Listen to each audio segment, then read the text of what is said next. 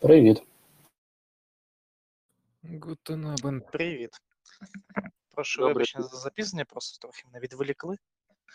От, і я консультував тут одну однолюдну по грі, яка в мене завтра буде. Не міг відмовити гравцеві на рахунок цього. Так мене чутно? Алло. Да, да, все отлично. Я просто здесь тоже попутно игроку пишу. Зрозумів. Ну, Як зазвичай типічні, типові м- будні майстра. Да?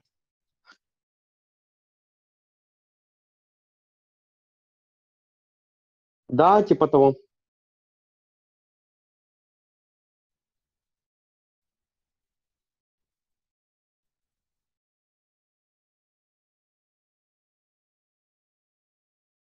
Что, все молчат? Тому що, напевно, всі пишуть ігрокам, а так як я ігрокам не пишу, то напевно я начну. Ну, А, ми чекаємо, що хай люди під'єднаються. Почекай ще трохи. Якось маловато Ну, учасників. Зараз трошки давай їм дамо декілька хвилин, і як вони під'єднаються, ми вже почнемо. Так. У нас навіть тема вже є, яку нас е, обрали голосуванням всенародним. Я прислухався до наших слухачів.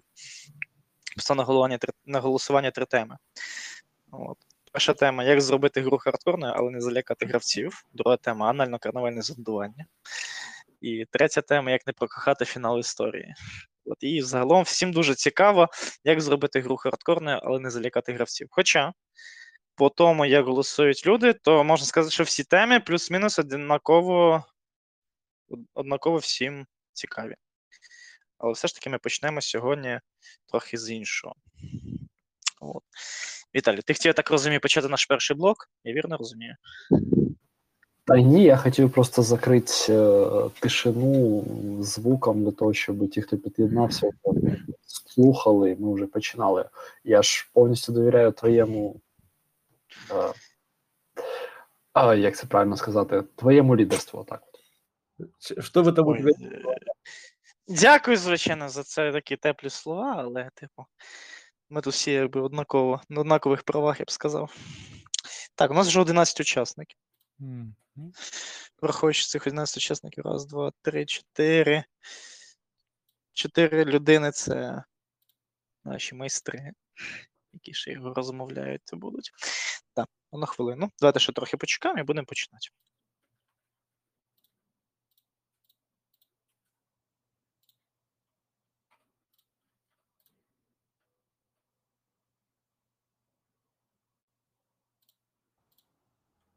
Дай, дайте микрофон Якову, він споет.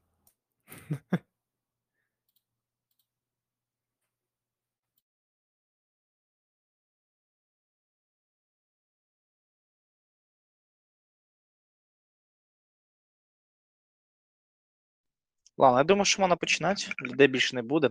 О, Іван син Олегов. Да, даю тобі слово. Не, ну, во-первых, я не знал, как это работает. Думал, как просто пусть тут Ось так це працює. Ти піднімаєш руку, я даю тобі слово, ти розмовляєш. Я зам- замічую тебе, ти більш не розмовляєш. Нажал. Простите. Тебе. Що що? Говорю, кнопку нажал. Нічого страшного. Кнопку вижу, кнопку нажал. Я зрозумів. Я зрозумів, добре. Все. Добре.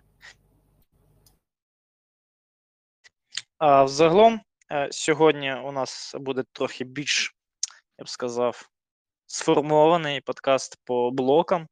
І перший блок, який я захотів зробити е, по відгукам наших слухачів, це блок новин, насправді. Але попросив, щоб покидати мені новини, та й сам пошукав, я зрозумів, що в світі настільних рольових ігор, якщо і творяться якісь цікаві новини, то вони якісь дуже, я б сказав, нішеві, так? Але те, що мене більш за все зацікавило, це те, що буде ще якась нова настолка по Fallout, що цікаво. Хто любить Fallout, я думаю, всі, всім це сподобається. А, в принципі, насправді це все, що мене зацікавило, тому у мене є друга ідея Да-да-да, кажи. Меня- Да, у меня тоже появилась новость небольшая. А ну, Сегодня прям давай. я не успел заранее сказать, но вот случайно в одном из чатов с ребятами а, нашел э, интересного бота для ДНД 5, э, пятой редакции. Я пока еще с ним не разобрался, но у него достаточно интересный функционал, насколько я понимаю. Прямо в чате Telegram можно вести список вещей, более того, мастер может давать опыт игрокам и прочее. Ну, то есть фиксация дополнительная, если вдруг у кого потерялся чарник. А с условием того, что сейчас э, вот э, добавили функцию голосового чата, вообще, в принципе, можно и в Телеграме водить, если игры не сильно за- запилены под боевку.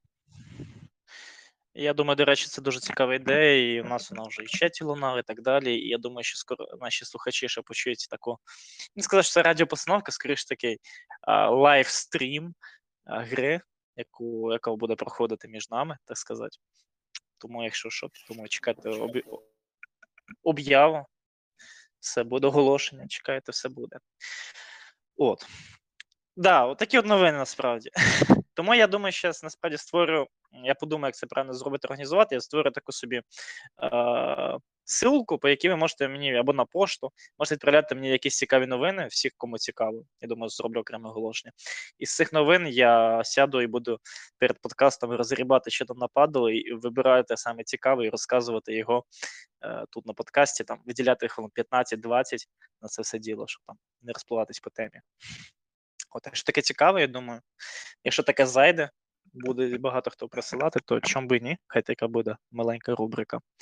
От. Плюс тут е, можна впихнути вашу рекламу, майстри. Так що не стісняйтесь, готовте собі ці анонси, щоб е, люди, які будуть слухати, почули, що є такий гарний майстер і веде таку гарну ігру. І це разом, де там Парнас є, немає Парнас сьогодні з нами. Він там казав, що я хотів би ще й послухати, як майстер водить, ну от буде в нього нагода. Загалом, на цьому, я думаю, все. Це така була проба, поки не дуже багато, але думаю, буде краще. А якщо говорити про анонси, то я, в принципі, можу спробувати пробу проби і Давай, давай. розповісти трішки про свій анонс, кому цікаво. Давай. А кому не цікаво, то все рівно приєднався і почує. Так от, а, я хочу запустити таку цікаву штуку. Скоро виходить Ravenloft, і я почав ним цікавитись раніше, і фішка Ravenloft в тому, що він намагається якось е, збирати в компактних місцях географічно якісь певні особливості, виділяти якісь піджанри і намагатися зробити е, певні види жаху або щось із жанрів е, жахастиків. І є в них такий цікавий е, е, домен жаху окремо, який називається Forlorn. В цьому домені жаху це по суті взяли кусок е, Шотландії, вирізали і закрили в тумані. А, там е, нічого особливого немає, але природа і взаємодія окремих його елементів мені подобається. Там спроба перекинути е, тех, е, війну між природою і технологіями в е, плоскість самих технологій і раннього їх розвитку. Там є одна сила, яка виступає за природу у доброму її сенсі, це друїди, інша сила, яка виступає за природу в сенсі її руйнування без потреби відновлення. Це а, їхній Lord і його слуги. А да, класичні гобліни. Но класичні гобліни теж можуть бути цікавими, на мою думку. І мені би хотілося провести такий короткий модуль, в якому кожен гравець а, разом з майстром а, обговорить ціль свого персонажа, і яка змушує його піти в ці ліси Форлорну і там а, дося, ну, досягати мети. А так як природа е, дуже агресивна по відношенню до тих, хто туди заходить, то відповідно краще йти туди групою. І групу буде тримати е, не так е, спільна ціль, як е, бажання допомогти іншим досягнути своєї окремої цілі і вижити при цьому. Бажання, щоб їм допомогли допомогли вижити. Ось може бути цікаво. Заходьте, хто хоче. Блін, так цікаво розказав, що може я до тебе попрошу, побачимо. От. А, я думаю, що я поки анонсі давати не буду, але в мене є одна ідея гарна. Я думаю, її розкручу, і наступного разу, думаю, навіть розкажу вам про неї. І, можливо, до мене хтось запишеться. Що ще хтось хоче себе порекламувати? Майстри, давайте. В рамках реклами, що мені зря гроші скидувалися? Сейчас, одну минуту мне, блин. Не, не дарма.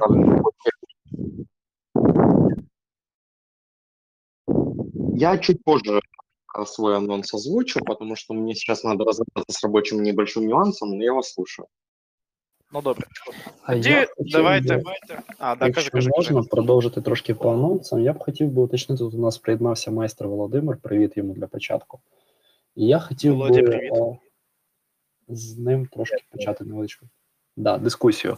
А наскільки я знаю, він цікавиться такою системою, як Weizen. Е, хотів би спитати в нього трошки про цю систему і спробувати обговорити. А я просто бачив новину про те, що по Weizen виходить е, додаток. З Weizen він ж як? Він ж про Ш- Скандинавію, наскільки я пам'ятаю, і всяку міфологію Скандинавії. Так от там анонсували вихід е, додатку до Вейзена по Британських островах. А я хотів спитати у Володимира його думку на рахунок того, наскільки Вейзен крута система, чи можливо не крута, і наскільки це варто зацінити. Ну, слушай, я пока не могу сказать, насколько она крутая или нет, потому что э, это можно будет сделать уже после игр, после плейтестов. Как бы я так пока что немножко читаю, и то как бы у меня не было особенно возможности. А, да, я видел а, новость о том, что типа по Британии еще выходит и Скандинавия, и в принципе как бы Фрилига, ну вот компания, которая выпускает а, Вейзен и как бы другие игры, они же очень лояльно относятся к э, контенту, который игроки делают. То есть они по лицензии, в принципе, дают выпускать свой, свой контент. И не исключено, что вот как раз мифология будет расширяться, в том числе за счет э, любительского контента. Я задумывался на тему, знаешь, что было бы прикольно э, славянскую мифологию при- прикрутить э, к этому движку. В принципе, скандинавская со славянской перекликается так или иначе. Вот. Ну, а по поводу, насколько она классная или нет, ну, блин, будут плей-тесты, можем поиграть и узнаем.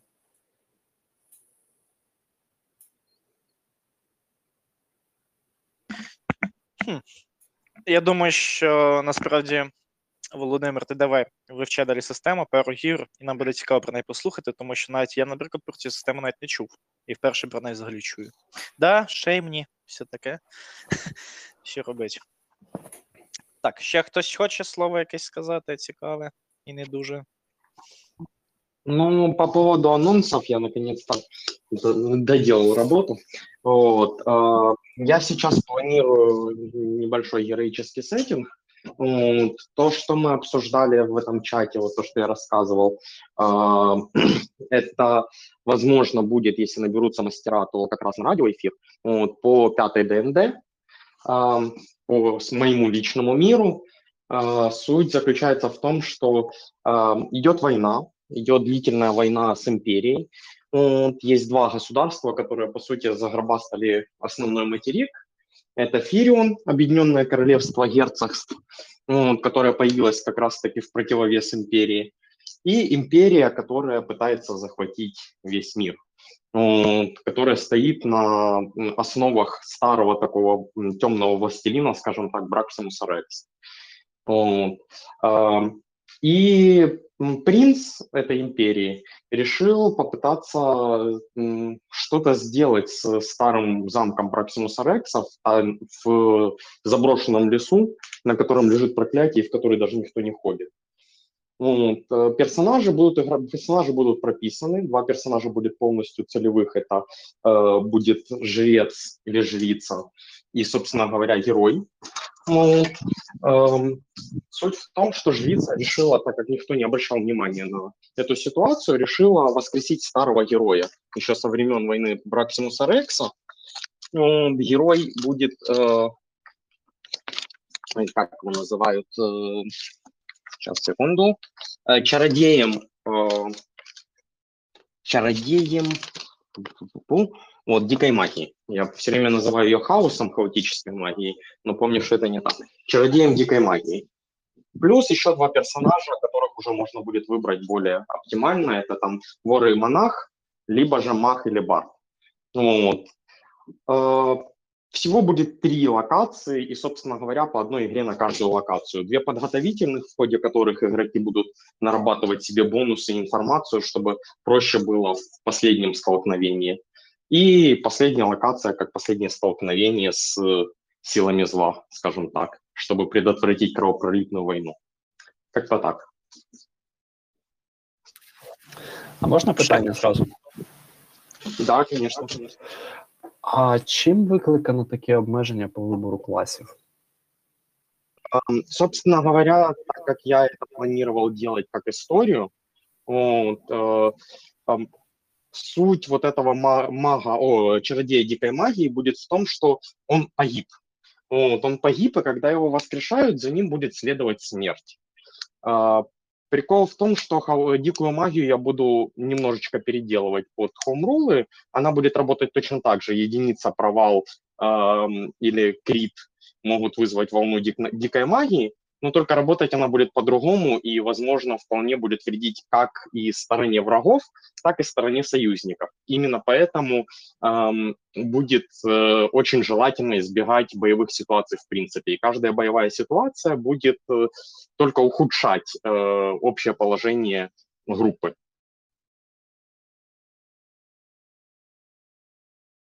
Незвично. Я просто очень не люблю боевки как таковые, но избежать их особо нельзя, особенно когда ты бросаешь группу игроков, э, грубо говоря, в стан врага. врага. Поэтому я решил сделать так, чтобы игроки сами пытались избежать боевок тем или иным образом. Но если они захотят усложнить себе жизнь, От у нас, до речі, зараз буде тема якраз про хардкор і як не залякати гравців. Тому мені цікаво буде, що твоя думка, як ти, якщо вони все-таки будуть йти в бойовки, як ти будеш балансувати таку тему. Тому що, типу, просто взяти на наратив, все поставити, коли гравці, наприклад, будуть тупо йти і рашити умовно. Цікаво, як ти будеш дійсно балансувати це. До речі, якщо нікого ж нема на анонсі, давайте перейдемо до нашої першої теми, яка у нас була на початку оголошена. Це про те, як збалансувати гру, в принципі. Тобто, коли ти хочеш зробити її хардкорною.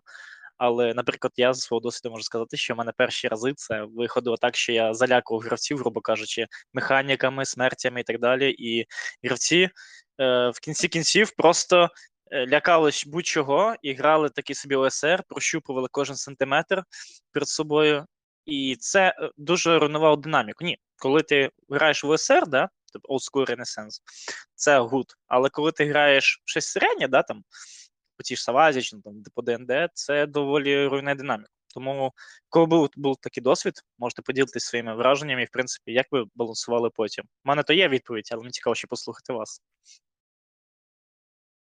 Можливо, також у гравців були такі моменти, і наші слухачі хочуть ними поділитися. Я теж буду цікаво буде послухати. Може, тут є ще є гравці, які в мене грали, і можуть розказати про те, як я їх лякав. Ну, Мені самому буде цікаво. Здесь присутствуют э, люди, которые были на подобной штуке. У меня была игра по АВ, вот, которая, в которой, э, по сути, вот эти вот способности были каким-то подвидом магии, Грубо говоря. Вот, э, собственно, я эту игру продолжаю потихонечку до сих пор. А, И суть была в том, что игроки, как всегда, начали пользоваться, ну, привыкшие к ДНД, начали пользоваться магией налево и направо. Она истощала организм, и об этом говорилось не раз. В итоге чего два игрока, которые вот как раз были э, наиболее магическими, скажем так, э, оказались на грани смерти. И я никак не контролировал эту ситуацию, я просто довел до того момента, когда игроки поняли, что дальше уже некуда, ну, надо из этого выпутываться. Я думаю, что, ну, я не ограничиваю хардкор, я просто даю тарашки за это. Ну, я думаю, мой ответ будет абсолютно ожидаемым. Если у тебя в игре достаточное количество юмора, то игроки э, смогут пережить абсолютно любой хардкор и не испугаться этого. Тут, тут скоріше малось на увазі про злякатись, це те, що гравці становляться, знаєш, такими параноїдальними. Да, навіть коли в тебе є юмор у грі, і вони розуміють, що типу якийсь там кущ може тобі надавати по шапці, ти починаєш е, ну, підозрювати кожен кущ. Знаєш, типу, а це не мімік, а це може мімік, може це мімік, типу такого. І от таке, коли стається, воно ну, руйнує динаміку, е, коли знаєш, там вони йдуть по підземеллі, і ти як то планував, там, що підземелля там вони півгодинки побудуть реального часу, а вони там сидять там 4 години або 2 сесії. І ти такий. Щось я зробив не так.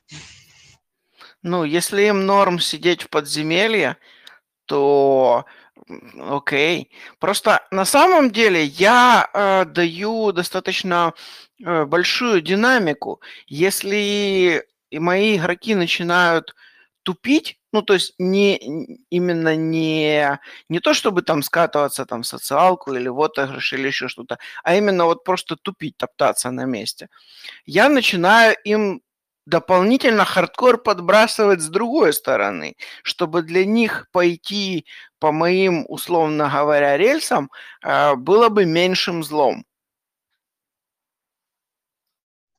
Ну, я вот по зрозумів. Кли- Клин клином вишибає, так? Да, именно так. То есть фактически, э, знаешь, глаза боятся, а руки из жоп, э, а руки делают. Вот как-то так. Ну, по поводу могу сказать, что э, действительно иногда, ну, то есть я бы не сказал, что все упиралось вот прям в э, боя- бояться сделать каждый шаг. И простым примером тому было, когда тепловоз умер.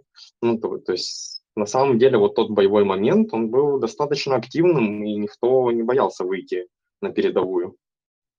Я, т- ну, я зрозумів, про які ти моменти, тобі скажу. є- Єдиний, хто не боявся вийти на передову, це тепловоз. Да. І він, в принципі, це, це поплатився в якійсь мірі. Але це було, да, це було активно і цікаво, насправді, реально цікаво було. Именно поэтому я, в отличие от многих в своих анонсах, э, думаю писать, что новички не, привет, не приветствуются.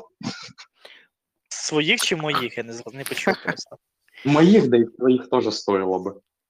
Можливо. Ах да, еще один маленький момент. А, В моих э, играх, а, во-первых, я редко довожу до смерти, ну, до ТПК, и во-вторых, э, ТПК это не конец.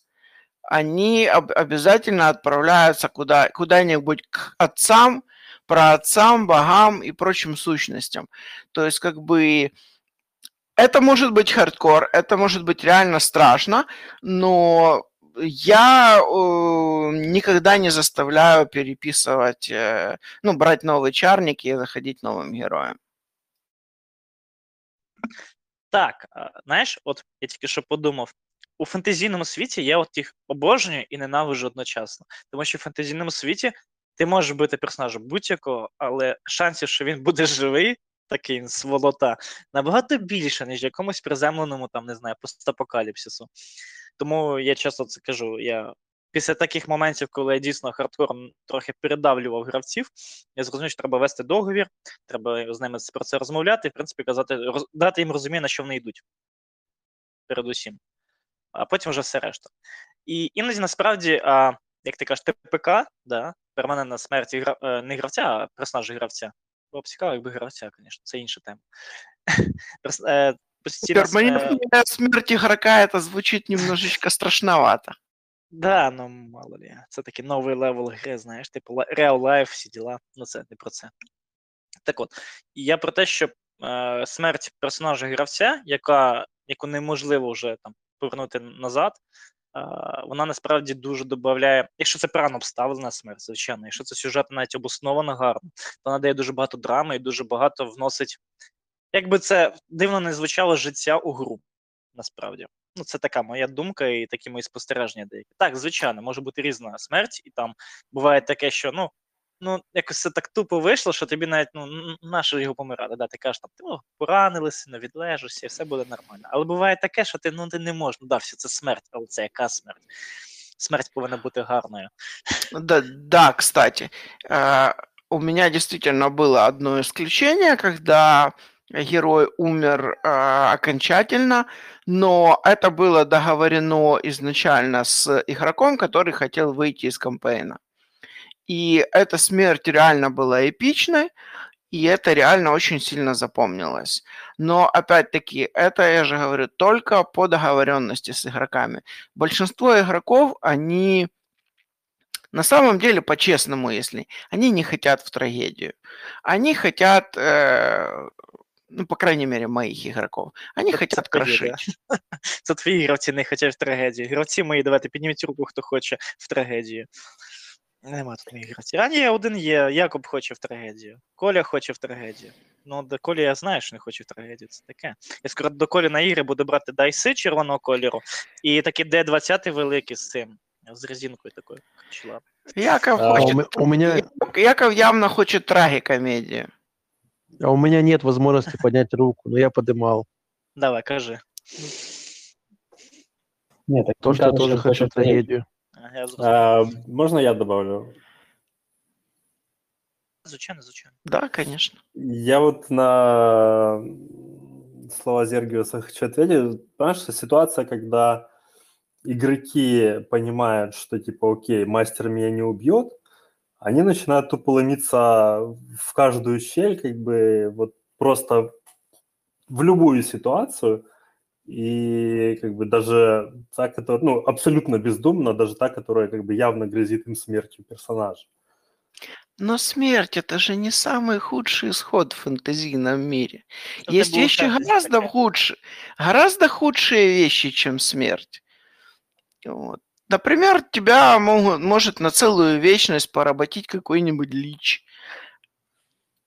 Ні, дивись, я тут не, не, згоден, тому що дивись, коли персонаж помирає, і ти йому даєш друге життя у вигляді там е, раба ліча якогось, так? Допустимо. Це все одно цікаво для гравця, тому що це сюжет. Він продовжується, він грає. Так, він грає з іншу сторону, а він грає, це все одно ж цікавий сюжет. В трагічних іграх, так, якщо в тебе трагічний сюжет, смерть персонажа це крапка в його житті. Все. Кінець. Кінець книги. Все. Немає більше. Ну, і це набагато. можно создать по-другому. Звичайно, ну зараз говоримо про перегиб палки. Я зараз клоню якраз в перегиб палки до смерті, а ви деякі клоните, типу, перегиб палки в інше. І нам треба знайти цей баланс, цю середину, щоб відповісти на питання, як все ж таки як все ж таки зробити хардкор, але не залякати. Мені здається, що балансу немає. Sorry, що так перериваюсь, але мені здається, що балансу немає. Тут важливо. Нету. А тут Є важливо баланс. просто розуміння. а, Тут важливо просто розуміння того, що а, щоб гравці і майстер, як ти вже сказав, що повинна бути домовленість. А якщо домовленості навіть і не було, то гравці і майстер повинні чітко розуміти, в що конкретно вони грають. Якщо майстер грає в хардкор, а гравці прийшли а, пожувати е, печеньки, то якби балансу і не буде. Ну якщо майстер грає в хардкори, гравці грають в хардкорі, всім норм, то типу, чому б і ні? І навіть якщо перегиб палки йде не в ту сторону, в яку подобається а, нам з вами, ну подобається їм, то типу, окей. Ну, ти прийшов до висновку, що я- типу, це, якщо домовилось, то да, тоді типу пофіг насправді, куди перегиб. Але давайте припустимо, таке в сирічському вакуумі, да, як то кажуть, припустимо, що а, ніхто не домовляється ні про що, і майстер просто вирішив, щоб нагнати драми і зробити трохи хардкорненько. Да, каже Льоша, вибач. Е, Добрим варіантом, коли е, є розуміння, в що ми граємо, е, аби не вбивати, але треба показати, що лізти у жерло вулкана не треба, то класний варіант є каліцтво е, персонажів, тобто відірвані руки, ноги.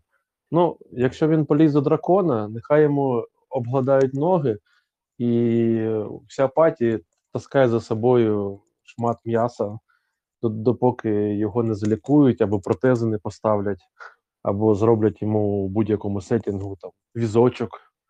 Ну, Вот Я якось про так то же можна. хотел сказать, да. У меня один из персонажей лишился зрения. Вот, в, с- в связи со своими хардкорными действиями получил вот такой вот хардкорный эффект и остался слепым. Це ви зараз вважаєте, типу, ну, караєте гравців за те, що вони лізуть туди, куди не треба. Ну, в якійсь мірі, типу, це логічно, я розумію. Але чи вони були в курсі, що їм дадуть по шапці за це, чи ні?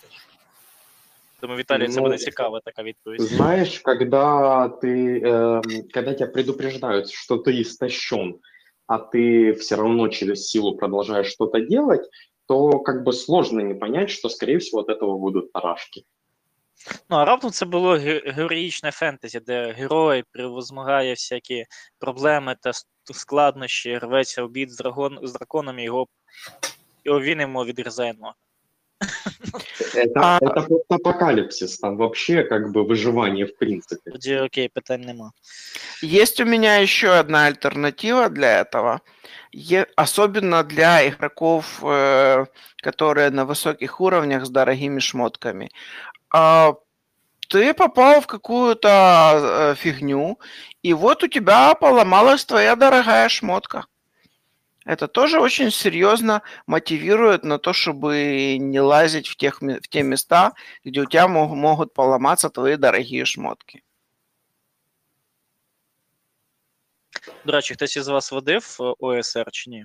Ну, взагалі, чи може грав, можливо. OSR based. Мгм, OSR based водив. Я зрозумів.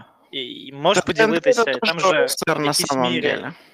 якісь міри хардкор, там же вже в абсолюті, так? Я правильно розумію? Ні, насправді ні. Ну тобто, все залежить знову ж таки від того, як побудована партія майстром і як грають гравці.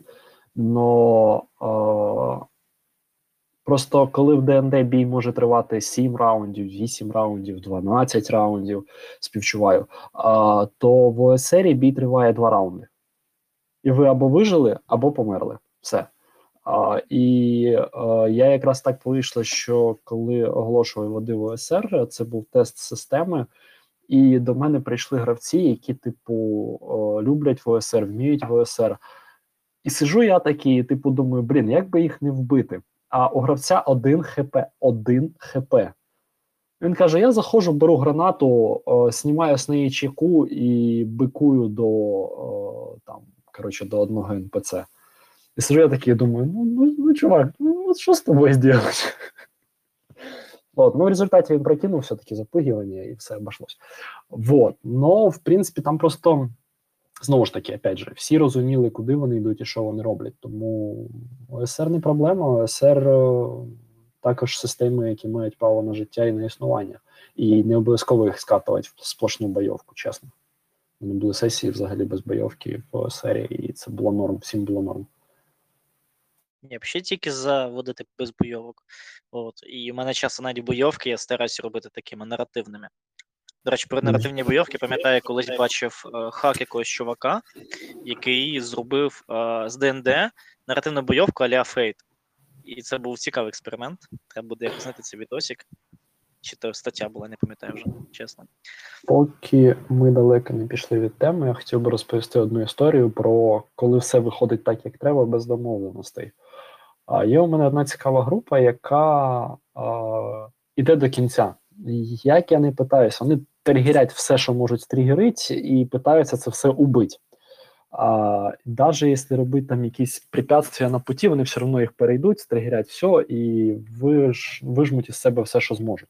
Так от. А, якось е, я запланував там кілька рівнів данжа, там типу, вони мають в кінці знайти одну круту штуку, а, сильного ворога, опять же. І перед самою грою абсолютно ніхто ні про що не договарюється. Один з гравців каже: Я з наступного її гри ходити не зможу, в мене проблеми в лічній житті. Sorry, там, типу, все класно, все хорошо, но типу, проблеми в лічній житті ходити більше не зможу найближчим часом. І, звісно ж, вони біжать вперед, виломлюють все, що можуть виламати. А в кінці персонаж цього гравця а, група п'ятого рівня, монстр з CR8. Ну, тобто, в принципі, так як він по суті один, то вони його закоцать можуть. Ну, опять же, їм треба підготуватися. Вони заходять і починають до нього бикувати. Іменно цей гравець починає до нього бикувати. Іменно цей гравець, е, персонаж гравця. Не гравець, персонаж гравця. В кінці помирає. І помирає, ну, типу, провалює три спас броска, і получає за рахунок того, що було навколо, він получає а, красивий фінал.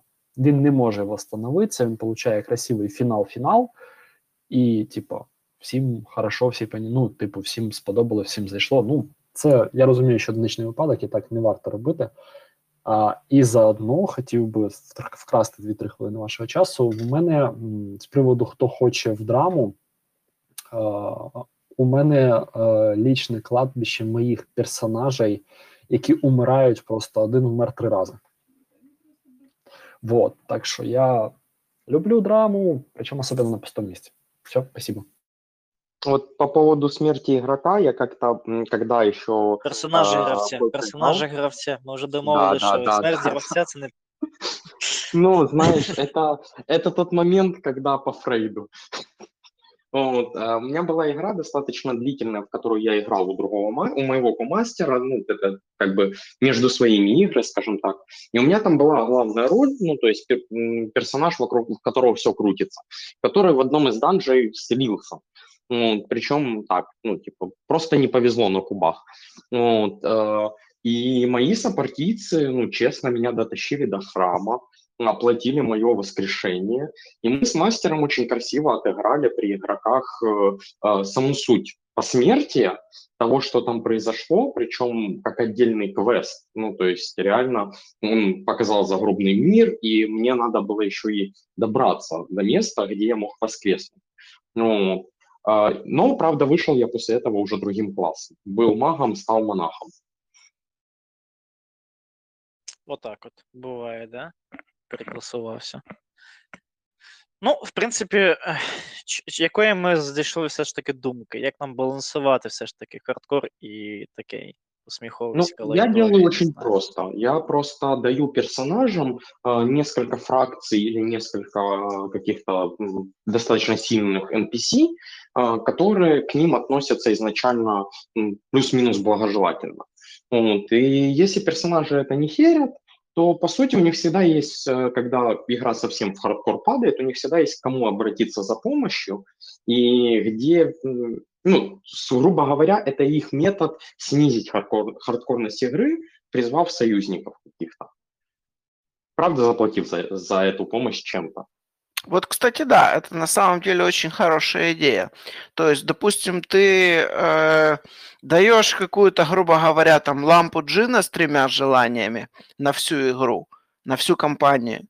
И вот игроки думают, вот настал этот момент, когда нужно вот это- потратить это одно желание, или еще нет, или, или это еще решаемая в ими самими задача.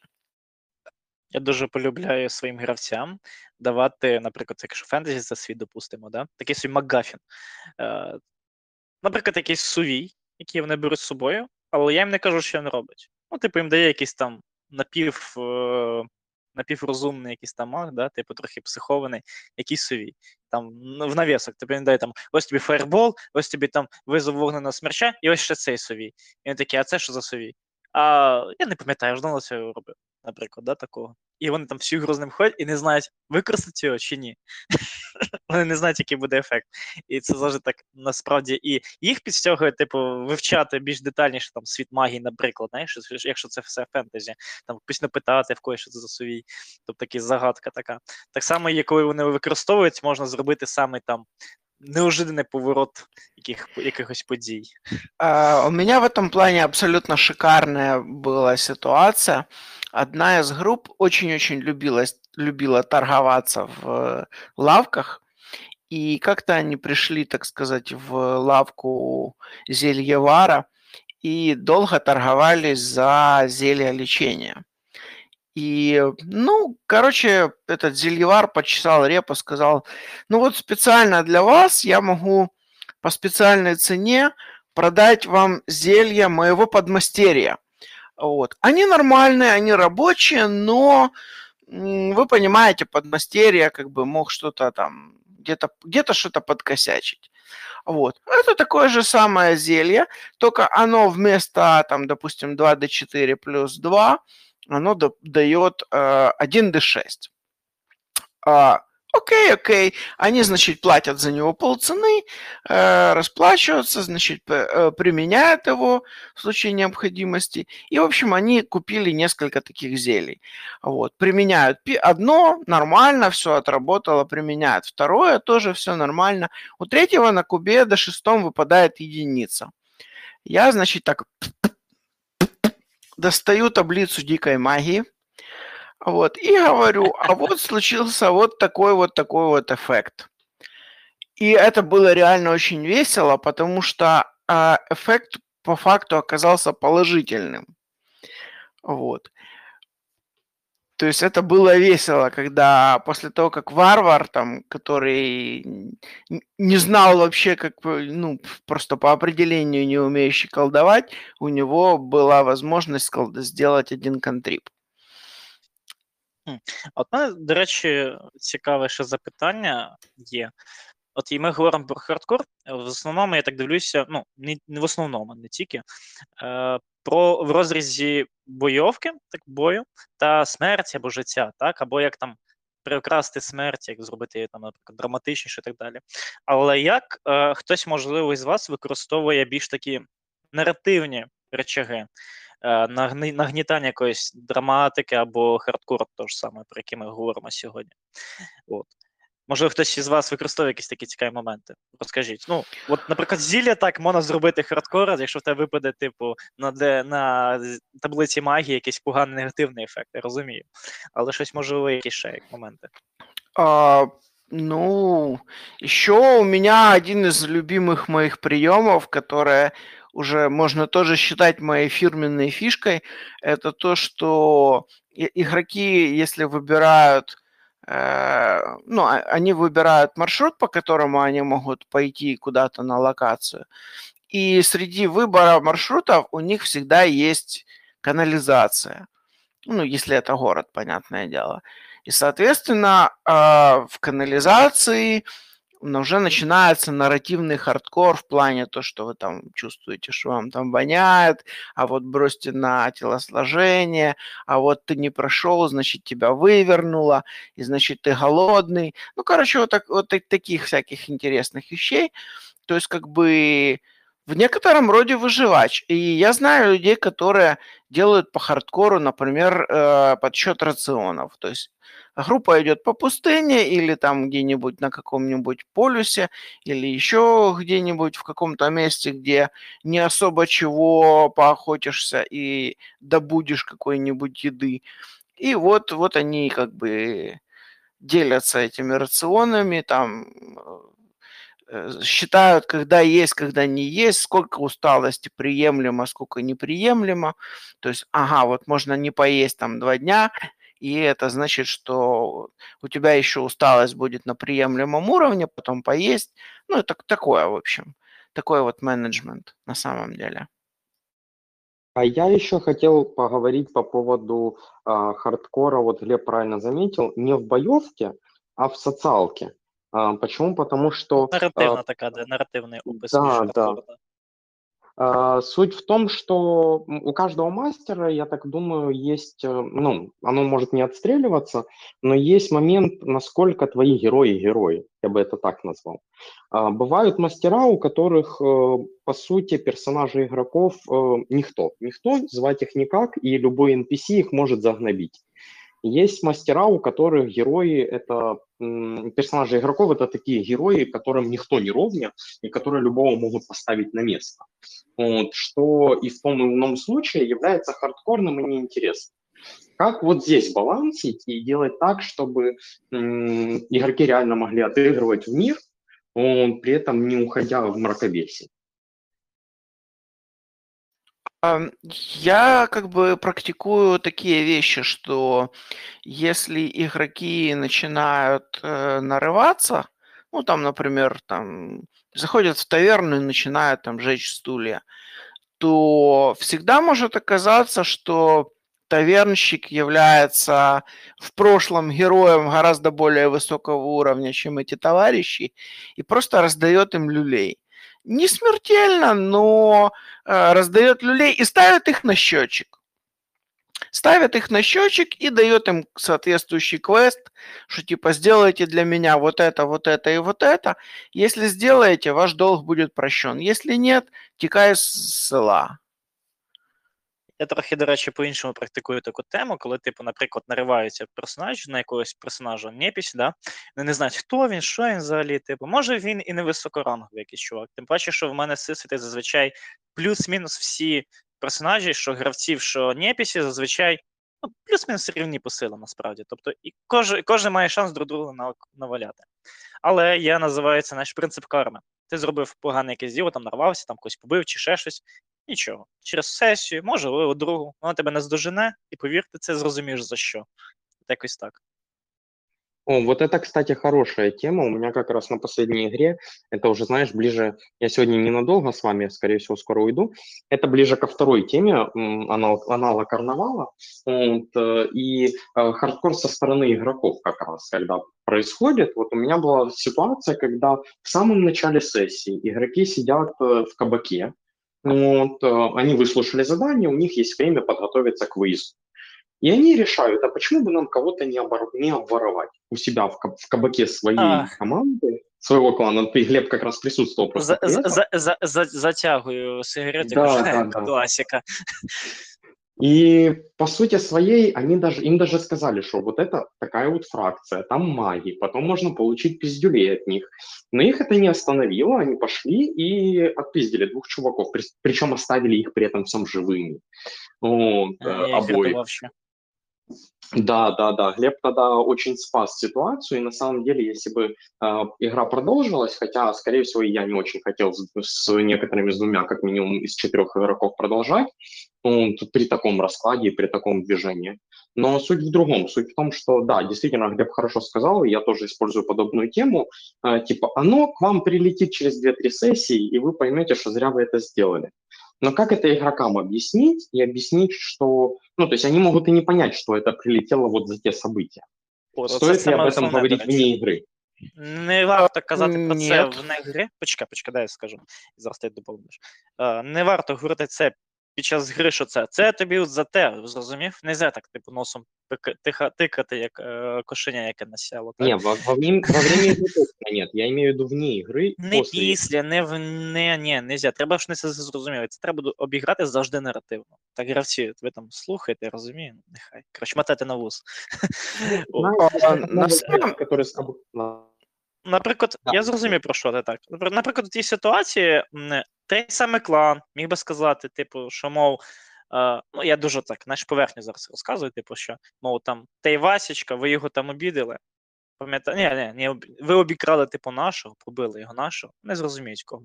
От о- Обікрали нашого, тому ось вам, типу, отримуєте пейбек, так сказати. Ну і там, не знаю, там, яку ти кару їм придумав, там, квест якийсь смертельний, там, чи можливо їх там обік- обкрадуть, заберу щось цінне, ну і так далі. Ну, скажімо так, а, що воно було рів- рівноцінне, так, розумієш? Учитывая, это, учитывая эту фракцию фанатиков, то, скорее всего, это будет душа. Ну, окей, най буде так, якщо вони будуть згодні на це. І так далі. Але А, завжди, і- завжди, розумій, завжди давай їм шанс викрутитись. Це дуже важливо, щоб вони розуміли це. Вот как раз я хотел это добавить, что ты а, об- обязательно косвенно даешь понять, за что это. ну, то есть, вот как точно сказали, вы обидели нашего Васю, а, и, соответственно, вот как бы теперь ваши души находятся у нас. Но, а, но давать им возможности справиться, типа, а вот если вы там придете к, э, к нашему там этому божеству, то вы сможете ему отслужить там три года, и ваши души вернутся. Вот. И, соответственно, чесать репу, а может, как-то можно без того, чтобы отслужить, эти души вернуть. А, соответственно, да, то есть за такие вещи, э, ну, как бы надо наказывать. Но э, я никогда не наказываю какими-то необратимыми вещами. Ну, так, звичайно так. Е, А по поводу неписи, а, еще очень прикольно показывать игрокам а, на контрасте характер э, неписи. У меня вот, допустим, была ситуация, там, вассальное государство, где все, как бы, начиная там от э, князя до рядового солдата, все делали спустя рукава. И наши игроки, типа, ну, вот, какое-то время там э, побыв в этом мире, они начали, как бы, соответственно, к ним относиться. После чего приезжает начальство из э, Тимерии, как бы, и этот начальник начинает дрючить неписи, к которым, как бы, они, знаешь, так уже начали так относиться. И они понимают, что, типа, ого, окей, типа, какой-то другой чувак, он, типа, тут всех нагибает, типа, что происходит? То есть, это, соответственно, уже настраивает игроков, типа, что, блин, нам тоже может прилететь. Ну, а там уже в зависимости от того, как они будут относиться с этим неписям, как бы, могут быть последствия, либо нет. Так. А, Взагалом я ще Можна? хотів, до речі, да, звичайно. Я додам по поводу нагнетания трошки и по поводу хардкора в. А, не так давно група попала в город, в якому вони, по суті, являлись угнітаємим меншинством. Ну, так вийшло наративно по міру, ну, типу, по суті, з ними були готові в цьому городі сотрудничати буквально два десятка людей, а всі остальні дні дивились на них як на не зовсім людей, а, точніше, не зовсім ельфів. Коротше, і таким образом создавався определенний хардкор, напряження, і групі було сложно робити те, що їм там потрібно було. І не згадували один досить важливий момент це атмосферу, якою так само можна створити певну напругу, коли е, у групи немає нічого близько, у групи немає ніяких е, челенджей, але вони чують якісь звуки, вони щось відчувають, бачать. Вони знають, що небезпека десь є, вона не тут, але скоро може дійти до них. І от це прям от при правильному використанні, мені здається, може чудово працювати в плані того, що е, поки ти не бачив небезпеку, ти не, не знаєш, наскільки вона реальна і наскільки вона, ну, вибачте за тавтологію, небезпечна небезпека. От, е, і якось ми це упустили. Вот, кстати, да, тоже очень интересная мысль на самом деле. То есть, если вернуться к нашей аналогии по поводу э, группы культистов, которую, которых вы обидели Васю, а, допустим, глава культа может э, играть с вами как кошка с мышками, оставлять какие-то сигналы, которые будут вас нервировать, там, ну, то есть делать такой вот саспенс интересный. Это тоже может очень хорошо работать. Так, згодом. А, в принципі, на рахунок мишек. так, Це цікава тема, я навіть таке пробував, пам'ятаю.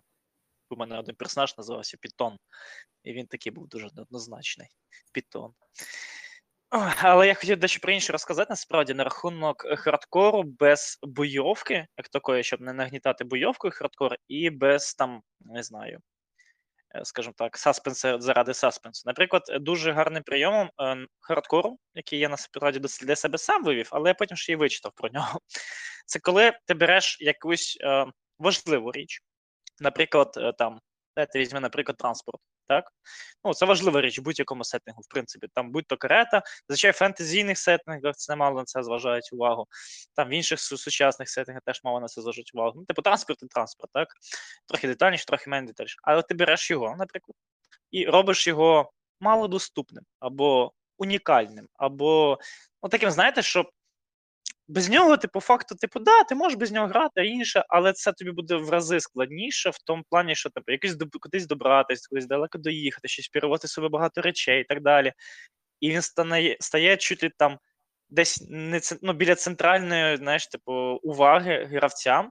І це стає цікавою механікою, яка потім на- народжує дуже багато цікавих хардкорних речей, які гравці і не думали, що з ними стикнуться в грі. Розумієш? И еще можно дополнить тем, что сначала ты эту тачку должен где-то найти, а потом регулярно к ней должен искать горючее. Да-да-да, Mad тоже- такой.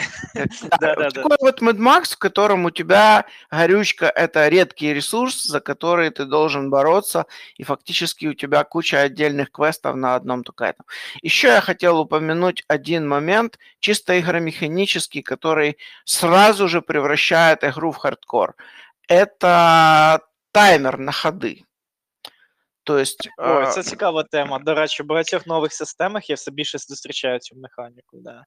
То есть, причем не обязательно на боевку, то есть это может быть и на социалку.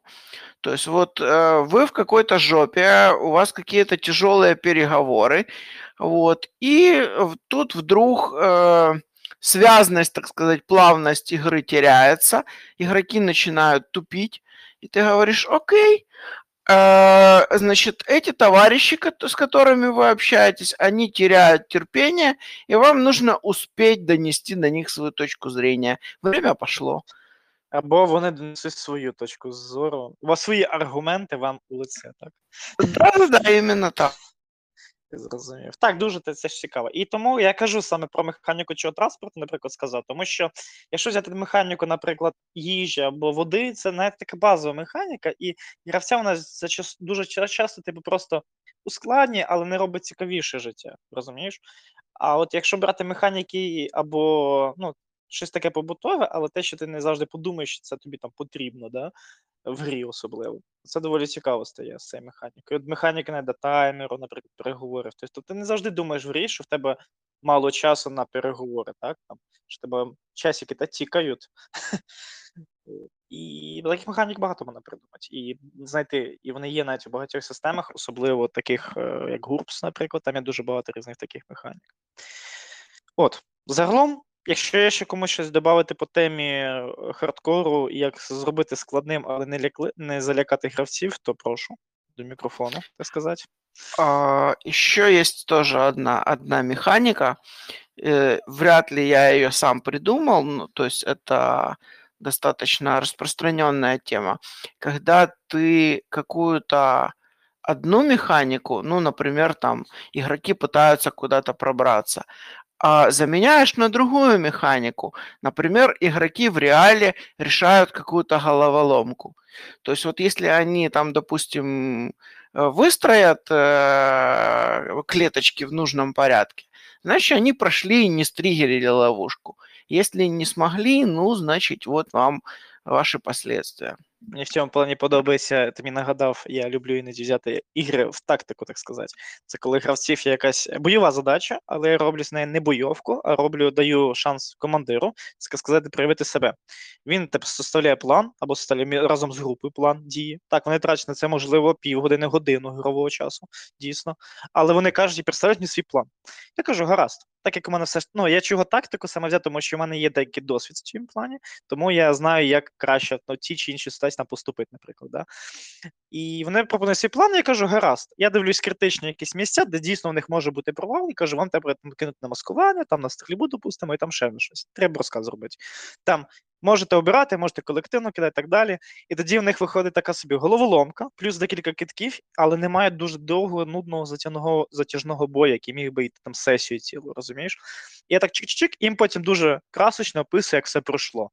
Там, можливо, це займає 10 хвилин 15, але дуже красочно, дуже гарно описує, як вони там добрались, кудись там вистрілили, чи замаскувались, і потім там дійшли до своєї чи не дійшли до своєї цілі. Там де якісь моменти, можливо, знаєш, в них там був на грані кидок куба, був там на грані провалу. І я такий кажу, і тут чуть-чуть, і тут все, було б все, типу, але ні, не все, і все гаразд. От такі такі Ну, ще от- моменти дуже багато вносять цікавих е, елементів до гри. До речі, да, Ярослав, ВВ, я таке дуже багато практикував, так. Коля Да, згадає, было Коля, такое. давай. Ну вот здесь как раз я скажу, что э, я все-таки с течением времени э, склоняюсь все больше к тому, чтобы большую часть времени игры говорили игроки.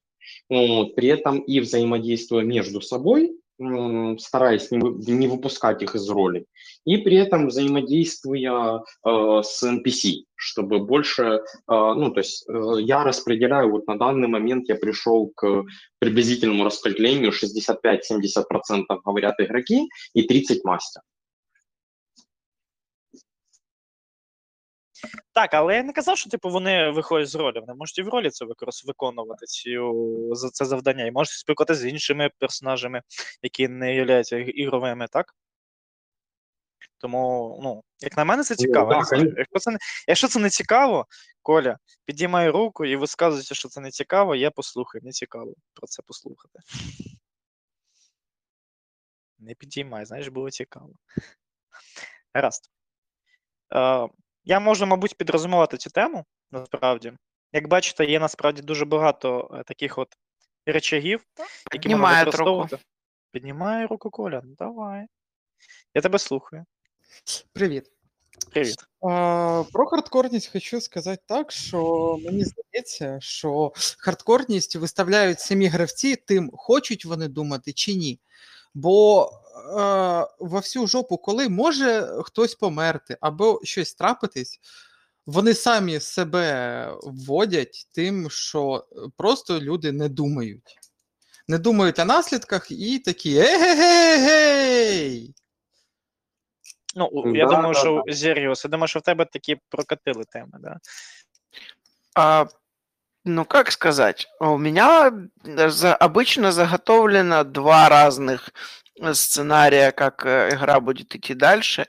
В одном случае, если игроки адекватно э, идут и пытаются сделать там по стелсу или, или по социалке, или еще как-то, а второй на эгегей, и если они идут на эгегей, то я переключаюсь реально в юмористический режим, и начинается эгегей, такой веселый, задорный, такой, ну, не то чтобы совсем анал-карнавал, но с, так, с элементами веселья.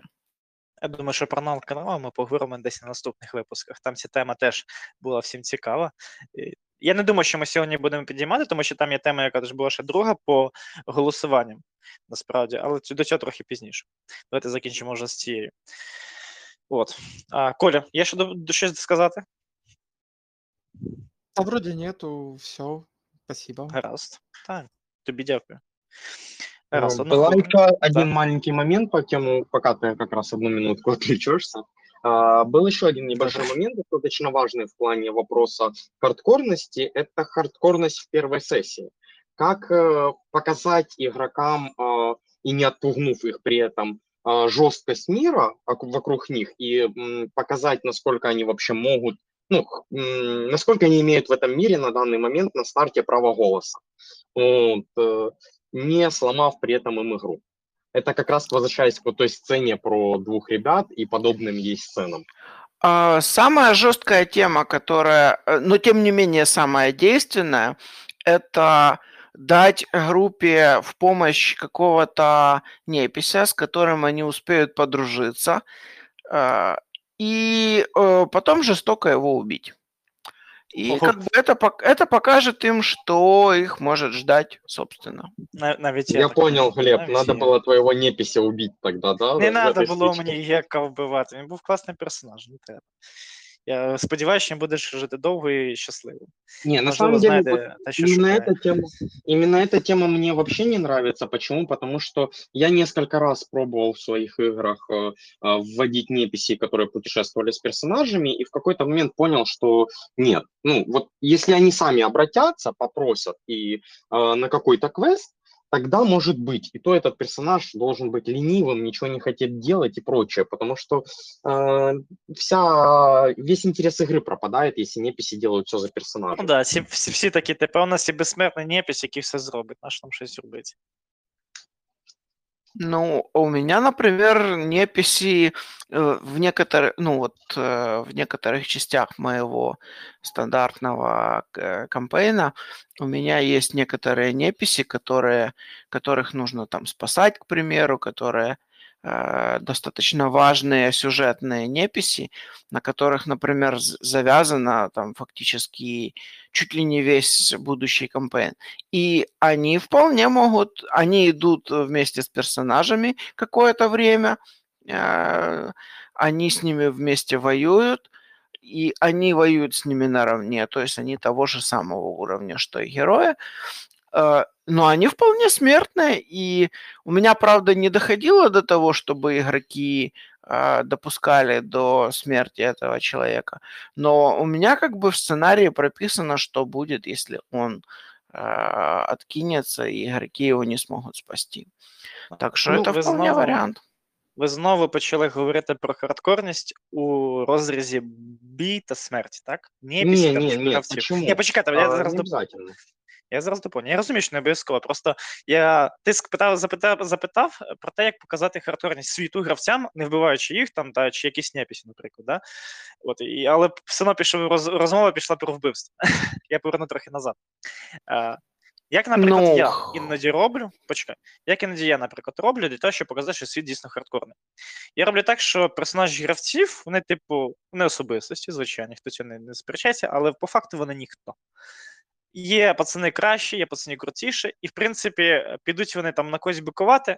Кожен непісь може їм надати зад, як і вони кожному непісю можуть надерти зад. Це такий баланс, знаєш. І от коли вони вступають з кимось, наприклад, словесну схватку, да, чи бойову, чи вони намагаються пройти там по лісові, там, да, вони розуміють, що за кожним поворотом їх може чекати якийсь чувак, і невідомо, френдлі він чи не френдлі, знаєш, типу, хто грав в DayZ, зрозуміє мене.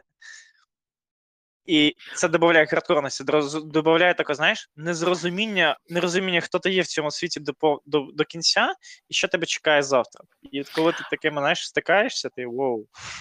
А в этом плане я хочу дополнить в моем любимом ваншоте, который я вожу по своему миру. э, игроки начинают э, в тюрьме полностью голые и с э, этими ошейниками, которые блокируют магию. И они как бы Приклад сходу, по- хардкорності, да. и они сразу сходу понимают, куда они попали. Да, Как да, би. от теж дуже гарний приклад, на речі, да, згоден. Ну там реально показати, ви ніхто. Щоб стати кимось, докажіть, що ви чогось варті, дійсно. От якось так. Я думаю, Ярослав, ми відповіли. Якщо є що в когось щось додати, можливо, гравці стикались з квестом Зеріуса і готові сказати, що це все фігня. Прошу. Но я сталкивался с квестом Зергиуса и скажу, что О. это действительно работает, но только э, в вариациях, когда у тебя сюжет так построен, то есть когда действительно игроки в такой, такой ситуации начинают. Ну, Ну, це понятно.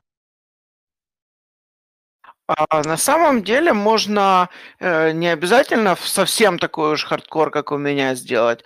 Можно сделать так, что у вас действительно э, э, там, что вы были на каком-то празднике, вы напились, вот, и вас там, значит, э, похватала стража и э, сказала, что типа вот вам, как это, выговор с занесением в трудовую книжку, если вы не не выполните для нас вот такой-то, такой-то квест. И, собственно, на этом начинать э, завязку для ваншота или для кампейна даже. То есть это как бы покажет, что в данный момент, то есть не обязательно всегда, а что в данный момент герои находятся на самом социальном дне. Ну, звичайно. Я не казав про соціальне дно. Я казав, типу, в рамках якогось всесвіту, да? неважливо зараз якого, показати, що гравці, типу, не є ким, якимось виключенням із правил. Це, мабуть, і це мав на увазі більше, якщо так подумати. Гаразд. Я думаю, що з цією темою у нас лівають гравці, значить, ой, слухачі, прошу. У нас лівають слухачі, значить, не дуже нам вже стає цікавою, тому пропоную закруглятися. Я підрозумую. Тому плані, що, як бачите, у нас є багато насправді речагів впливу, і це не всі насправді. І я раджу всім і майстрам, гравцям, в принципі, почитати книги, де є дійсно якесь напруження сюжету, так? На рахунок там. Ну, я думаю, самі знайдете, в принципі, я не буду нічого рекомендувати від себе. От. І, в принципі, погравши в хардкорні світи, в них є, я не знаю, в них є свій шарм, я вважаю. В них є своя якась напруженість, і це дуже класно, я вважаю. Тому я дуже люблю водити гравців по краю, знаєш. От ще чуть-чуть, ще чуть-чуть і все, знаєш, ще чуть-чуть і все. І от тримати цей баланс дуже важливо. Не у всіх іграх згоден. Повинні потрібні і якісь лайтові ігри, повинні смішні бути ігри, повинні бути жахи і так далі. Але оце ще трохи і все додає, як на мене, до якогось азарту в іграх, особливо коли це енергії. Коли ти розумієш, що ти своєю шкурою типу, не ризикуєш, але ти ризикуєш цим персонажем, якоюсь історією, знаєш, і так далі. Добавити всякі, всякі загадки, які вони можуть розкрити і так далі. Вони йдуть на ризик заради цього. От. Загалом, Ну, я- сподіваюся, всім було цікаво це. Добавлю к твоему Мгм. резюме, э, подрезюмированию еще две, ш- две фразы. Первая – это не Так. забывать отделять игру от жизни. Ну, не Звичайно, забывать, це что- тупо 100%. Я можу навіть історію розказати про це. Ярослав, ти її знаєш цю історію. Це просто я просто коротенько. Да, дійсно, Извини, будь ласка. я сейчас гравці- расскажу второе резюме, да. Да, Э, добре. И э, кроме того, что не, не забывайте отделять игру от жизни, ну, у меня очень прикольно выходят там отдельные чатики там делать для игры и для жизни.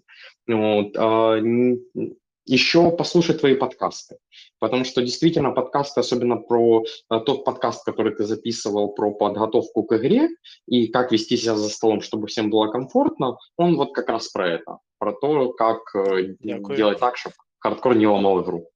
Я тут зараз, до речі, так, спойлер, спойлер, спойлер, працюю над сценарієм наступного подкасту. Можливо, скоро запишу ще левел 4. Так, а про історію, якщо цікаво, я швиденько розкажу. Цікаво хоч комусь. Ярик, Про будяка и тепловоза? Ой, да, це капець. Ой, очень, Короче. очень наглядная, да, история. Да, е, це як гравці. е, Та й насправді я ще був майстер не настільки досвідчений, насправді. Ну, я можу сказати, що зараз більш досвідчений. От, е, переймають, наша с тобой игра. да, переймають е, те, що проходить в грі, в грі на себе і та на стосунки між гравцями. І це дуже погано, тому що у грі ваші персонажі там можуть бути в яких завгодно стосунках, але ви всі за столом друзі. І в мене так роз, роз, е, розсварилися дійсно друзі, які дуже довго грали разом, вони були знайомі. Ми всі там дуже класно дружили, це була дуже класна кампанія. Але завдяки деяким подіям у грі, де якийсь персонаж зробив так, а інший по-іншому, вони перенесли це на рівень вище, на рівень гравців і посварилися.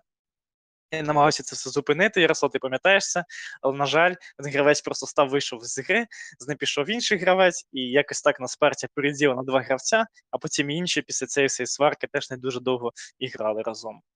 Ну, это Так, тот вот- момент, когда я тогда, наверное, вот как раз перегнул палку с хардкорностью. Вот, и Я пам'ятаю цей момент, і я можу сказати твою ні, скажу твій захист, що ти грав якраз так, як я тебе попросив, тому що е, тепловоз, він, типу, ну ти знаєш цього персонажа, він би стріляв би, дійсно стріляв би тоді, в ці моменти. Ну, типу, варіантів нема інших. Але не суть. Не суть зараз про це. От, е, загалом, давайте так. Я думаю, все тему понятно. Якщо є ще пропозиції, питання, ви теж пишіть, будь ласка, коментарі. Я не бачу коментарів жодного. Де мої коментарі? Я хочу відповідати на питання. Я хочу розмовляти з вами. А на сьогодні гарний настрій. От. Пропоную далі наступну тему, що запропонували наші слухачі або хтось із майстрів. Тому що так, там є тема на голосування, але я думаю, що там вони доволі цікаві, об'ємні. Я пропоную їх залишити на наступний випуск, щоб ми поч- мали з починати, так сказати. Плюс я додам ще одну тему на голосування, одну переберу, одну додам. Побачимо, що наступна виграє. От, якщо виграє щось те, що було попереднє, то ми візьмемо її. Раз, домовились, думаю. Тому прошу, пишіть коментарі або піднімайте руки, я дам слово. Якщо вам цікаво щось запитати, поговорити, не знаю, там судити якусь систему. Насправді Ко- зараз фрітолк такий собі буде. Да, я бачу, підіймає. Даю тобі слово, Колю, будь ласка. А, Вопрос э, такой. А, Социальный отыгрыш, а, броски кубов или длинное обсуждение, что лучше? Ну, Ой, полный это отыгрыш или больная броски тема. кубов? Це- Це цікава тема. Это вона у реально нас навіть є очень записана. больная тема, потому что э, мастера э, слишком часто э, делают так, что вот ф- на физические э, характеристики бросая кубы, а на э, ментальные характеристики будь добр сам э, это все отыгрывай. И э, моя позиция такая. Хочешь попробовать отыграть сам без проблем, отыгрываешь. Э, Ты получишь там какую-то плюшку э, нарративную или наоборот штраф в зависимости от твоих показателей твоего героя, э, но ты можешь попробовать. Если ты говоришь, не, чуваки, я пас, дайте кубы покидать, ты без проблем даешь ему возможность покидать кубы, потому что ну, самое э, харизматичное существо в нашем мире это котик, который, э, который э, так и просится, чтобы его погладили. И по- пойди попробуй игроком э, отыграть э, вот такого вот котика. Ты же никак это не сделаешь.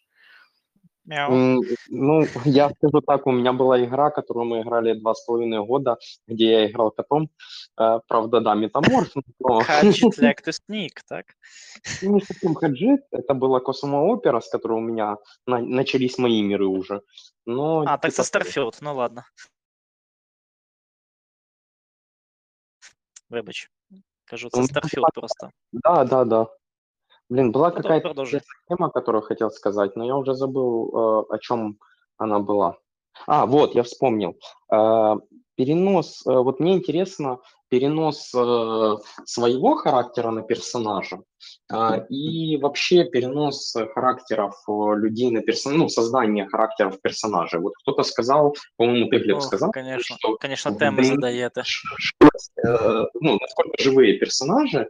Ну, я лично, например, в свои миры, в свои миры населяю людьми, которых я встречал в реальном мире. И почти все персонажи, которые у меня есть в мирах, это персонажи, слизанные с людей, чуть-чуть где-то там допиленные и прочее, но я стараюсь вот полностью перенести живой характер туда в игру. Вот, и тогда эти персонажи действительно выглядят более живыми, и тут возникает проблема, когда игроки, сталкиваясь с этим, ну, то есть начинают с социальными персонажами драться, а с боевыми персонажами социалить. А вот тут, к- кстати, поступил вопрос от Якова в, в чатике. Возможны варианты скрытого взаимодействия мастера и игрока для нагнетания обстановки или создания какой-то конкретной ситуации в игре. Да, а, я время от времени практикую сепаратные переговоры с игроками, когда предлагаю им обыграть тем или иным образом ту или иную ситуацию. А, Обещаю игрокам определенные плюшки, если они поступят тем или иным образом в игре. И да, я считаю это нормальным, если это, конечно, не руинит игру. И второе, в идеале в отношении хардкорных ситуаций или чтобы показать юным акалитам, что и так бывает. А, Ну, как бы, да, наверное, в основном за счет, ну, именно для того, чтобы вот иногда бывает так, что вот идешь ты по какому-то своему сценарию, который ты прописал для игры, игроки что-то делают, делают, делают, и у тебя в гол- э, как- как-то по-своему реагируют. И у тебя в голове вот так вот щелк, ага, вот этот персонаж мог бы сделать вот так и вот так, и было бы реально очень весело. А, так И граєш ти- в Fate. И ты говоришь, «Э, пожалуйста, на минуточку отойди, а, я тебе хочу сказать кое-чего. И ты говоришь, причем э, даже не обязательно выходить из роли для этого. Например, ты можешь сказать игроку, что у него случился какой-то флешбэк, или ему пришло какое-то письмо, или ему, значит, увиделось там, я не знаю, голуби в небе, а, пролетели каким-то образом, по которым он а, решил принять вот такое-то, такое-то решение. То есть Ну, это можно сделать абсолютно ненавязчиво. Я вот на эту тему могу рассказать тоже небольшую историю и откланяться, потому что мне уже пора. Вот, э, У меня был, была ситуация в игре, когда а, был спор между двумя игроками по те- на тему того, как должен поступить NPC. Вот, э, И, по сути, они не достигли соглашения. Один из персонажей остался, типа, таким немного обиженным. Ну, опять-таки, точно не помню ситуацию, но, по-моему, именно обиженная эмоция за то, что не его вариант выстрелил. Я отвел его и предложил ему, типа, а ты давай, ну, причем отвел и отыграл с ним как персонаж с персонажем, NPC с персонажем, что, типа, слушай, а давай пойдем против всех и сделаем вот так, и тогда никто ничего не узнает. Да. На, на речі, сім я откланиваюсь.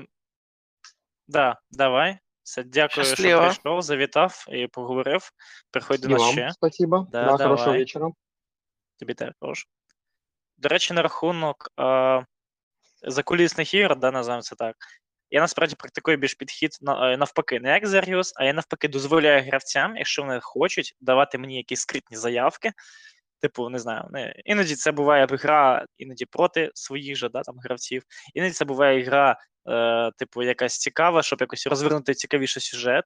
Іноді це буває заявки, що, типу, там, особливо в детективних іграх, я особливо це дозволяю, тому що буває так, що хтось з гравців захоче взяти на себе роль імпостера, так, типу, і е, грати проти своїх же, і вони починають, типу, друг під друга копати. Це теж цікаво. Це теж гра, це інший трохи рівень гри, і треба, щоб кожен гравець розумів, що він має на це право і не ображатися на це на інших, якщо щось не так.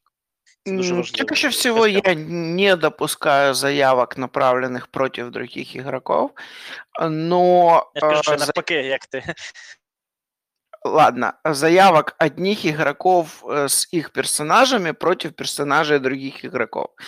Э, Но я иногда принимаю э, заявки, которые, ну, вот человек хочет сделать что-то, какой-то сюрприз, грубо говоря, который либо приятный, либо нейтральный.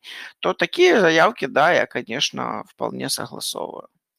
Ну, тут я дивлюсь насправді від пос- е, від сюжету та як все йде. І якщо типу ми домовилися, що можуть бути різного плану заявки, то я це дозволяю. Що ні, то звичайно я намагаюсь е, відмітати заявки, які йдуть, йдуть в розріз е, цілям гравців, так, групи. Це інше трохи. Але давайте повернемося все ж таки до питання Колі: чи кидати, чи відігрувати. Розкажу зі своєї трошки, скажімо так, колокольні історії. Загалом я прийшов теж до висновку, насправді, як і Зергіл сказав, типу, я даю вибір гравцям відіграти чи грати, але дійсно я даю плюшки за відіграш, але я не ображаю, коли вони просто кидають. Типу, ну, бувають гравці, дійсно, не всі з нас тут актори, не всі з нас вміють гарно говорити, але хочуть грати, тому треба давати всім вибір. Але у мене є другий ще е, таке опція, називаємо це так, опція. Я всім це гравцям кажу, в принципі, е, у мене є так називаємо, така, знаєш, е, кнопка на столі. Вона не справжня, типу, її немає насправді. Просто в кожному в голові є своя там кнопка на столі. Називає зробити красиво. От, як, І кожен гравець має право на цю кнопку нажати, коли він, типу, або розгублений, не знає, що сказати, або ще ж не каже. Зробити красиво. Ти нажимає на кнопку, і я починаю робити красиво. Знаєш, прошу іноді кидати якийсь куб, там ще щось можливо, і зробити гарно. От. І це насправді дуже багатьох гравців, е, по-перше, виручає. Вони розуміють, що вони типу не самі, не, як коли не знають, що робити, вони можуть кнопку нажати умовно. А по-друге, вони знають, їх це потім підбадьорює робити все самому. Тобто, коли вони бачать, що ти так гарно там все це зробив, там бойовка, неважно, це або ти спіч якийсь сказав гарний, відіграв щось там за нього, нехай не за нього. Він потім такий, бля, я теж так хочу. Він, типу, починає так само робити. Можливо, десь повторить за тобою, можливо, десь по-своєму, але це їх ну, підштовхує грати насправді. А иногда я подсказываю своим игрокам, которые имеют, ну, либо это каким-то колдунам, либо каким-то жрецам, ну, короче, те, которые имеют патрона, который гораздо силь- сильнее их, а, что, мол, если они находятся в какой-то стрёмной ситуации, э, эти персонажи, то, типа, вот, обратись к своему патрону, поговори с ним, пообщайся, и, возможно, он тебя направит на путь истинный, подскажет тебе, что тебе делать. Ну, И це да, это такий зачастую, а, ну, это не то чтобы рояль в кустах и бог из машины, потому что, ну, как бы на низких уровнях э, бог не придет на помощь к э, своему клерику. Вот. Но подсказать чего-нибудь, э, почему бы и нет? Вот. Вот я расскажу тоже достаточно хороший э, момент в этом плане. Я даю э, э, головоломку своим игрокам. На головоломке, значит, написано э, этим дворфийским шрифтом надпись. Ну, находятся э, персонажи, которые знают дворфийский, значит, читают, значит, э, введи пароль и молись. Э, И, соответственно, вот они пытаются ввести пароль, пытаются, значит, там нажать на эти шестеренки, получают заряд от ловушки и начинают думать, что же они сделали не так. И, э, соответственно, один из клериков начинает молиться своему богу. Ну, типа, воспринимает как бы это как руководство к действию. А, И я, значит, ему описываю, что его божество, значит, сидит э, в позе, значит, капитана Пикара с этим, с фейспалмом э, на все лицо и э, говорит ему, что, типа, иногда некоторые вещи нужно воспринимать гораздо буквальнее. А, И, короче, оказывается, что там как бы спойлерить вам саму л- ловушку или нет. Як вважаєш, я не знаю. Не думаю, що я буду, наприклад, не грати, але можливо, якщо ти вважаєш, що хтось А, буде, то м. краще не треба. Ну, собственно, на диске нужно ввести оба этих слова, то есть слово пароль и слово молись. Ну, то есть введи пароль Да, и я молись. зрозумів. Я зрозумів, я зрозумів, да, да, да. До речі, на рахунок. можна? Так, звичайно. Я насправді дуже підтримую думку Зергіуса, і у мене прям взаємодія кліріків зі своїми божествами в тій чи іншій формі, і варлоків зі своїми патронами починається на прям самих перших уровнях, тому що в принципі а, клірік як персонаж і варлок як персонаж, вони концептуально заточені під те, щоб взаємодіяти зі своїми божествами. Да, кнопка визвати артилерію у них появляється пізніше, но кнопка обратиться у них є з самого начала. І якщо у Варлока договор нав'язаний, то він постійно патрон його дергає тим чи іншим образом, то клірік може обратитися сам постійно і е, фактично кожна молитва сопровождається броском кубов, який може дати якийсь баф. Ну, типу, по принципу, що не все коту маслениця, ну ти можеш отримати баф, тому що твій персонаж, а, він по суті тим і займається, що молиться Богу, і Бог його чує. Так ну, для чого чекати тих же дев'ятих уровнів там, чи якихось ще для того, щоб дати можливість це обігрувати, якщо це можна обігрувати зразу. Вот. Ну, правда, деякі варлики беруть щось аспект Луни і не хочуть лягати спати. Ну, то вже таке, то вже деталі. До речі, я не знаю, я, я мало водив саме фентезійних світів, але у мене був е, всесвіт, в якому були, ну скажімо так, наркотичні засоби, і мої гравці часто шукали відповідь на запитання, уходячи в таку нірвану. І я завжди намагався найбільш креативно і, скажімо так, наркоманськи трохи е, описувати те, що з ними відбувається, і дуже-дуже так іноді навіть тонко, іноді товсто натякати на те, що там на ту відповідь, яку вони шукають там. От, і були самі різні такі штуки. Я не буду це описувати тут, але кому цікаво, можу потім якось розказати, можливо. Серіал Легіон від, від FX.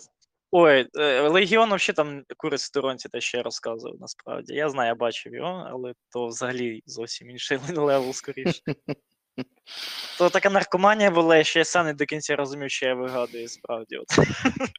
А, Есть замечательная история с одним писателем, который а, по а, обдолбу несколько раз вот он обдалбывался, там э, ложился в отключку, он просыпался с какой-то мыслью, что у, у него ускользала какая-то абсолютно гениальнейшая мысль, то есть которая решала бы все проблемы там, всего человечества. И он с такой досадой это, это просыпался, потому что эта мысль ускользала. И в какой-то а, момент он решил все-таки, после того, как он а, обдолбается, взять с собой а, блокнот и ручку и попытаться все-таки, собрав волю в кулак, записать это откровение, которое ему открывается. И после очередного трипа он приходит в себя и видит э, с трудом накорябанные э, в блокноте надпись «Банан велик, но кожура всегда больше». От да, от на мене, мабуть, щось схоже було, справді. От щось, щось, щось схоже на це. Гравці потім дуже довго думали над тим, щоб це могло значити весь цей сон, який був там, чи тріп, який був у людини. Е, от. Тому так. Загалом, е, якщо повернутися дуже до теми колі, покидати чи відігрувати, думаю, що ми відповіли. Тут є по-різному, але взагалом, я думаю, що всі майстри мною погодяться, що краще давати дійсно вибір. На секундочку. Можна дещо Так. додати быстренько по поводу о, виігрувати чи обігрувати чи кидати? А, я взяв таку невеличку звичку, і я зазвичай, в незалежності від того, чи ну, зазвичай гравці все рівно відігрують. Так от, а, якщо гравець відігрує, я в нього на всякий случай уточняю, що він хоче, чого він хоче добитися. Ну, тобто, щоб правильно сформулювати подальшу взаємодію, можливо, якийсь бросок там чи відсутствие цього броска, а, я повинен бути впевнений, чи я правильно розумію гравця. Ну, І да, для це цього то от не зазор перепитати, типу, і понімаю, ну, стати з гравцем на одну хвилю, того, щоб це краще пройшло. Все, спасибо.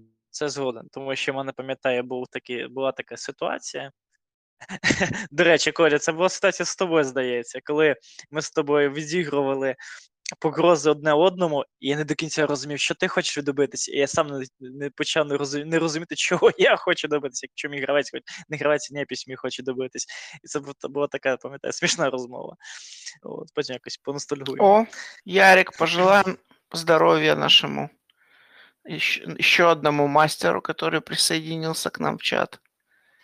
О, вітаю. Хто до нас приєднався? А, Ярик, о, ти, о, да, ти там виліковуєшся, все таке. Коротше, будь кудрячком. Загалом, насправді, я пропоную вже помаленьку закінчувати, тому що півтори години я бачу, що люди в основному, я так просто статистика маленька, з основному слухають десь годину, може трохи більше, почнуть відвалюватися. У нас зараз вже 13 учасників, а було до цього 17, і навіть 18. Тому пропоную дійсно не затягувати дуже довго, а можемо ще поспілкуватися в автопаті, якщо бажаєте. От. В принципі, е, можемо підрозумувати ці дві з копійками теми, так, е, якщо дуже коротко, то давайте не перегибати ніколи палку з хардкором, навіть коли це ОСР. І давайте е, з вами завжди давати вибір на відіграш або накидати куби. Навіть, в принципі, в будь-якій ситуації, навіть у бойовці. Я іноді дуже часто даю, не- іноді, а дуже часто даю гравцям своїм вибір. Якщо вони дуже гарно там щось опишуть, або дійсно логічно якось дають заявку, я навіть не прошу кидати куби, тому що це дійсно ну це да, це спрацює, в цьому нема сенсу. Тому завжди кидайте куби тоді, коли в цьому є сенс. Коли чи то будь-то невдача, чи будь-то успіх, він завжди на щось впливає. І тоді дійсно кожен кидок буде доволі значущий, як гадаєте. Погоджуюсь, абсолютно. Загалом я пропоную на цьому закінчити це наш випуск. А, мені цікаво дуже послухати або почитати, да, і точніше, е, коментарі наших слухачів, е, фідбек, так сказати, тому що на, на попередньому випуску ми підіймали тему фідбеку. Можете послухати, до речі, на наших е, платформах, де ми подкасти публікуємо. Про Apple Podcast я не забув, я над цим працюю. Просто іноді нема часу, але він скоро буде на Apple Podcast, наші подкасти. От, і приєднуйте ще, слухайте, голосуйте за теми наступні, пропонуйте свої, пишіть, будь ласка, фідбек, що ми ставали, кращими. От, і на рахунок теж новин. Я подумаю насчет предложки і подивимося, як це може спрацювати. Що ж, е, хто ще хоче щось сказати? Ні, ніхто не хоче. Дякую Що ж, за увагу. Да, дякую за увагу. Тоді будемо прощатися. Не прощатися, а до наступних зустрічей. Приходи до нас ще. Там всього найкращого. Па-па. Всього найкращого.